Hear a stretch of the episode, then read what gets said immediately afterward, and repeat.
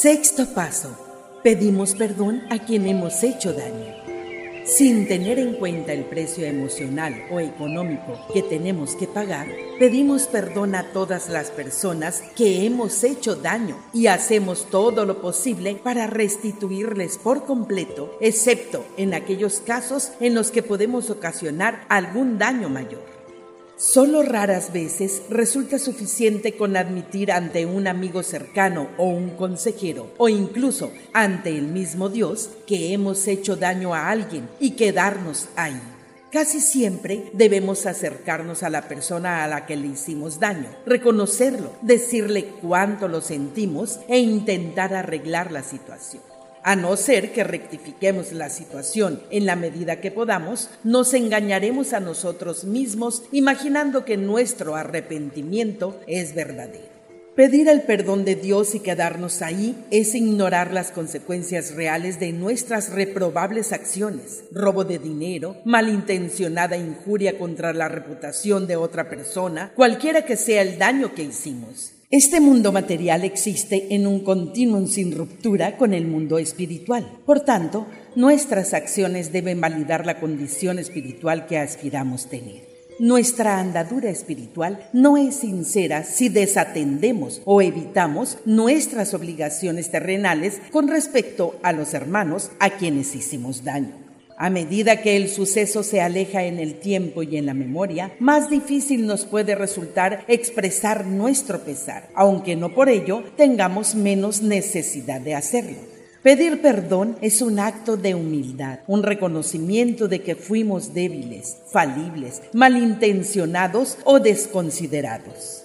Pedir perdón hace que nuestra conciencia se despeje ante Dios quita el obstáculo del camino hacia la paz interior que buscamos y restablece nuestra relación con la persona a la que le hicimos mal. No podemos controlar el hecho de que la persona a la que le hicimos daño quiera o no aceptar nuestras disculpas. Dios no nos pide que supliquemos para que se acepten, solo que sinceramente pidamos perdón e intentemos tener un propósito de enmienda. A partir de ahí, no podemos hacer nada más.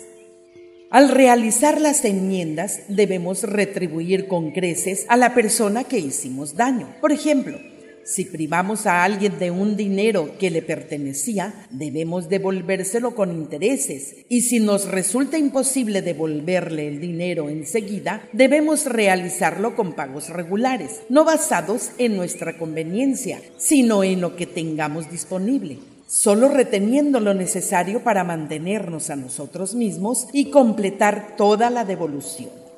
En algunas situaciones, sin embargo, pedir disculpas y realizar las enmiendas puede empeorar la situación. Un esposo o esposa que confiesa su infidelidad puede que provoque en la memoria de su cónyuge unas imágenes que hagan más difíciles salvar el matrimonio. Por otro lado, si se ha cometido algún delito grave, es aconsejable asesorarse jurídicamente antes de realizar la enmienda. Con la ayuda de Dios, sin embargo, podemos afrontar todo el mal ocasionado de una manera justa y apropiada, sabiendo que nos producirá un gran bien y una mayor libertad espiritual, a pesar de las consecuencias terrenales que puedan acompañar a estas desafortunadas acciones. El esfuerzo espiritual requerido para realizar la restitución nunca deja de producir recompensas inmediatas. Al quitarnos de encima los viejos temores, al afrontar de forma total y al acabar por repudiar y olvidar los errores de nuestro pasado, comenzamos a sentir desde lo alto una libertad desconocida hasta ese momento. Los grilletes que nos ataban a los pecados cometidos pierden su fuerza y nos encontramos libres tanto espiritual como emocionalmente, confiando en lo que el futuro nos pueda deparar. Los errores que habíamos cometido cesan de ser una amenaza porque ya no competen a nuestro auténtico yo, sino a lo que éramos. Dios nos transforma haciendo que dejemos a un lado nuestro pasado y que continuemos con valentía con nuestras nuevas vidas en el reino. Al reparar el daño que hicimos, hemos demostrado nuestra dedicación al reino. Hacer esto nos ha costado un dinero que apenas teníamos o ha resquebrajado el barniz superficial de nuestra ficticia reputación, pero también nos hace ver lo profundo de nuestra dedicación a la nueva vida a la que Dios nos ha llamado y nuestra determinación para no dejar que nada se interponga entre nosotros y el Padre Espiritual. La vida en el reino no tiene precio material. El maestro preguntó, ¿qué recompensa dará el hombre por su alma? Al enmendar el daño causado, somos guiados por una ley superior y universal y en el proceso experimentamos una relación más profunda con Dios que hace todas las cosas nuevas. Citas de los escritos de Urantia. Escrito 76, sección 2, párrafo 8, página 849, párrafo 2. Si bien Caín sabía que, como no portaba marca tribal alguna, la primera tribu de los alrededores que acertara a tropezarse con él lo mataría. El temor y algo de remordimiento le llevó a arrepentirse. En Caín nunca había morado un modelador Siempre había tenido una actitud desafiante hacia la disciplina familiar y había despreciado la religión de su padre. Pero en esta ocasión acudió a Eva, su madre, y le pidió ayuda y dirección espiritual. Y cuando buscó con honestidad la asistencia divina, habitó en él un modelador. Escrito 131, sección 4, párrafo 5 página 1448, párrafo 4. Rogamos el perdón del Señor por todas nuestras transgresiones contra nuestros semejantes y liberamos a nuestro amigo del mal que nos ha hecho. Escrito 131, sección 9, párrafo 3, página 1453, párrafo 1. Cuando te encuentres equivocado, no vaciles en confesar tu error y ser rápido en hacer enmiendas. Escrito 132, sección 5, párrafo 8, página 1464, párrafo 2. Ningún mortal que conozca a Dios e intente hacer su voluntad divina puede envilecerse y tiranizar para conseguir riquezas.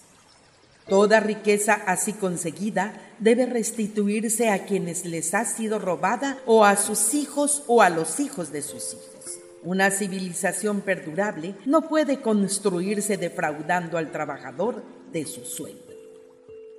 Escrito 132, sección 5, párrafo 22, página 1465, párrafo 1. Si cualquier porción de tu fortuna se ha obtenido de forma deliberadamente fraudulenta, si alguna parte de tu riqueza se ha acumulado mediante prácticas desleales o métodos abusivos, si tu patrimonio es producto de tratos injustos con tus semejantes, apresúrate a restituir todos estos bienes conseguidos de forma ilícita a sus legítimos dueños. Haz plena retribución y depura tu fortuna así de toda riqueza deshonesta.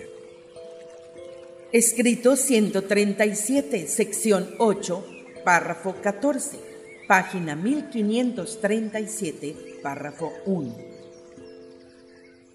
Y sea lo que sea, lo que os cueste en las cosas del mundo, sin importar el precio que paguéis para entrar en el reino de los cielos, recibiréis muchas veces más en gozo y en avance espiritual en este mundo y en la vida eterna en la era por venir.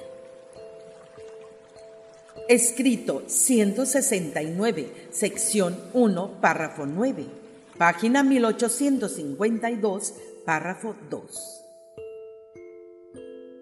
Y tras este encuentro, el hijo alzó la mirada al rostro lloroso de su padre y le dijo, Padre, he pecado contra el cielo y ante tus ojos. Ya no soy digno de ser llamado tu hijo.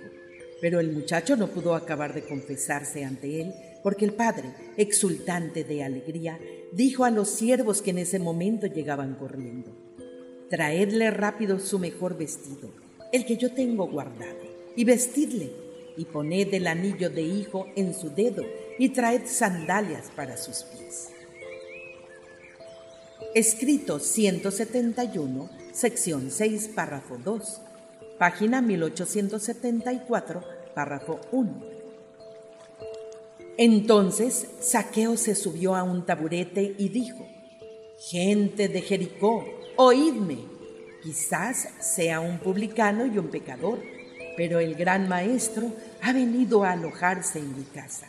Y antes de que entre, yo os digo que daré la mitad de mis bienes a los pobres y, a partir de mañana, si en algo he defraudado a alguien, se lo devuelvo cuadruplicado.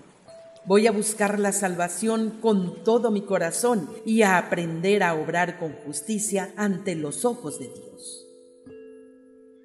Escrito 181, sección 2, párrafo 21, página 1960, párrafo 2.